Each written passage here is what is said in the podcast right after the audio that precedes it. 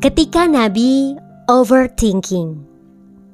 Di podcast kali ini aku mau bahas tentang cerita menarik sebab turunnya atau asbabun nuzul dari Quran Surah Ad-Duha. Jadi gini nih ceritanya. Mungkin teman-teman juga udah pada tahu gimana ceritanya ya. Tapi nggak apa-apa deh, aku mau sharing aja. Jadi, Nabi Muhammad tuh waktu itu lagi overthinking dan ngerasa gelisah. Kok Nabi bisa overthinking dan gelisah? Kenapa gitu ya pertanyaannya?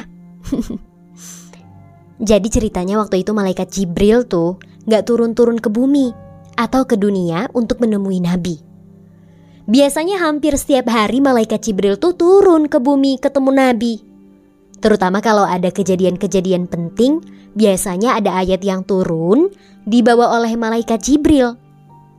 Karena Nabi dan malaikat Jibril nih ibaratnya udah jadi bestian lah, deket gitu karena saking seringnya ketemu.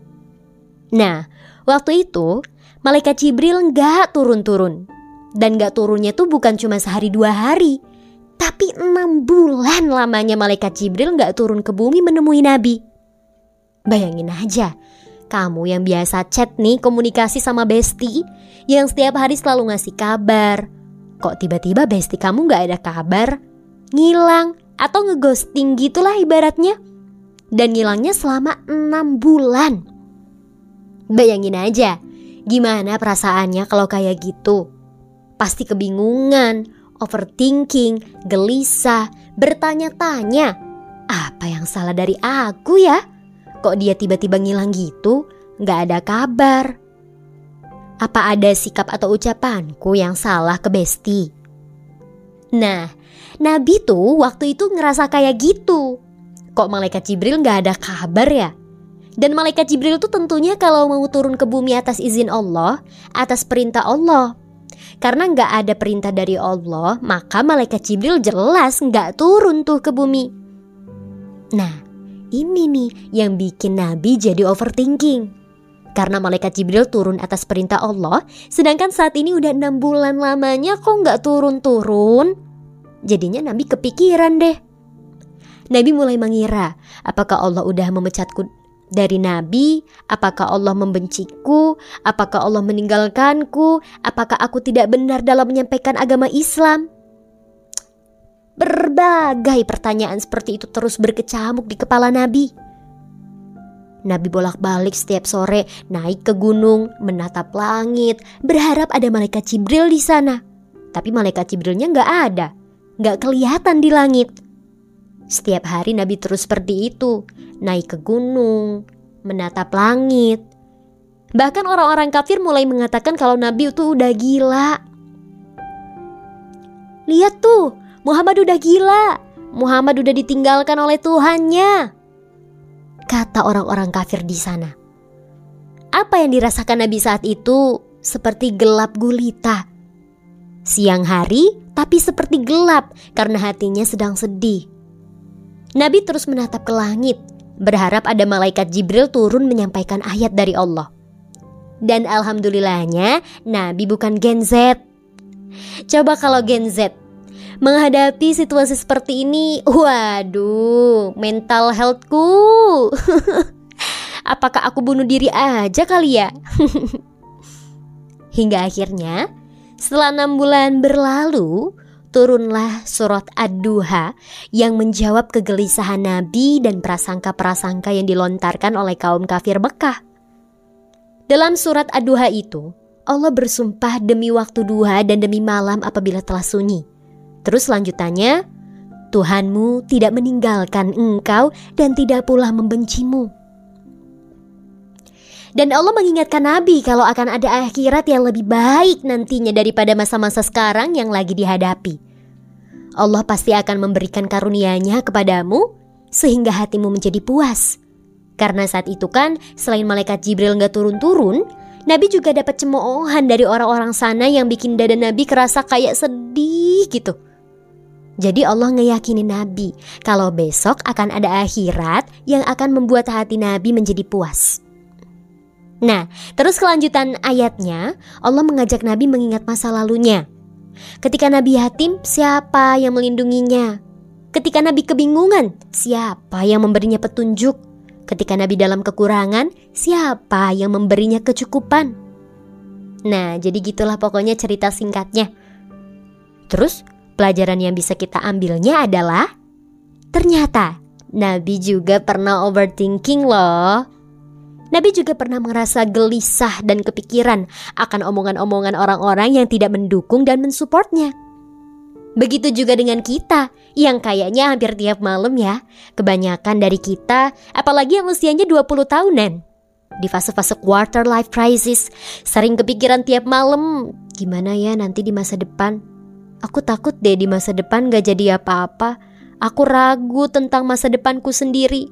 Aku takut gak bisa membanggakan orang tuaku sendiri.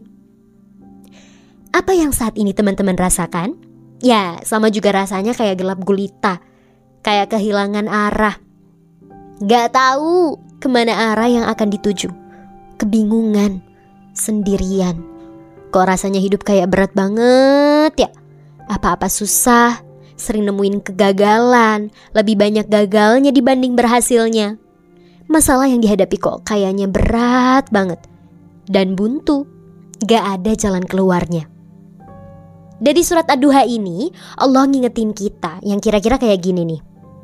Hei hambaku, kamu mikirin apa sih? Kok kayaknya bingung banget deh.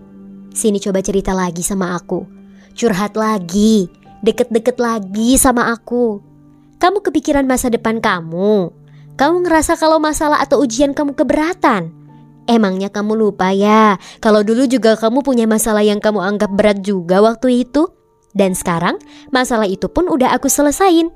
Terus kenapa kamu kepikiran dan ragu sekarang? Sama seperti masalah kamu yang dulu, yang kamu anggap berat di waktu itu. Semua masalah yang kamu hadapi sekarang dan yang akan datang sama juga semuanya akan aku selesaikan. Dulu kamu juga pernah susah kan? Terus siapa yang nolongin kamu? Dulu kamu juga pernah kebingungan kan? Terus siapa yang ngasih petunjuk ke kamu? Dulu kamu juga pernah kekurangan kan? Terus siapa yang ngasih kamu kecukupan? Terus kenapa sekarang kamu harus ragu hambaku?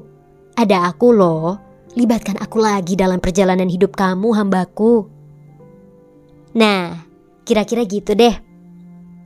Jadi sekarang kalau kamu lagi ngerasa ragu, rasa nggak percaya diri tentang masa depanmu sendiri, ngerasa kalau kamu punya banyak dosa sehingga hidup kamu kerasa sulit, apa-apa susah dan akhirnya kamu mengira atau berprasangka kalau Allah meninggalkan dan membenci kamu, kamu perlu tahu dari surat A2 ini bahwa Allah sama sekali nggak meninggalkan dan membenci kamu.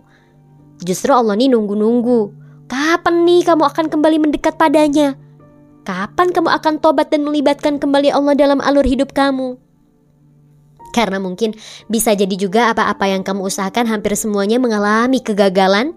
Bisa jadi karena selama ini kamu selalu mengandalkan diri dan rencana kamu sendiri tanpa melibatkan Allah ikut dalam rencana-rencanamu. Jadi kayak pede banget gitu sama rencananya. Ya, mungkin baik percaya diri sama rencana yang dibuat. Namun di balik rencana yang kita buat dengan matang itu, tetap saja ada bagian-bagian atau porsi-porsi yang memang berada di luar kendali kita yang emang gak bisa kita kendalikan. Yang mana bagian-bagian itu adalah sebuah kehendak dari semesta yang berada di luar kendali rencana yang kita buat. Jadi, yuk balik lagi ke Allah, mendekat kembali padanya Prasangka-prasangka yang mengira kalau Allah jahat, Allah membenci dan meninggalkan kamu, sekarang sebaiknya dihilangin. Dan tentang overthinkingnya mulai dikurangin pelan-pelan dengan berusaha meyakinkan diri bahwa Allah pasti memberikan ending yang bahagia untuk kamu. Kalau nggak di dunia, ya di akhirat. Oke, okay, itu aja sih yang mau aku sampein. Kalau ada salah-salahnya itu murni karena kesalahan aku pribadi. Nggak apa-apa untuk dikoreksi. Dan kalau ada manfaatnya kamu dapat, itu murni karena kebaikan Allah untuk kamu. Oke, okay, gitu aja ya. Sampai ketemu di podcast selanjutnya.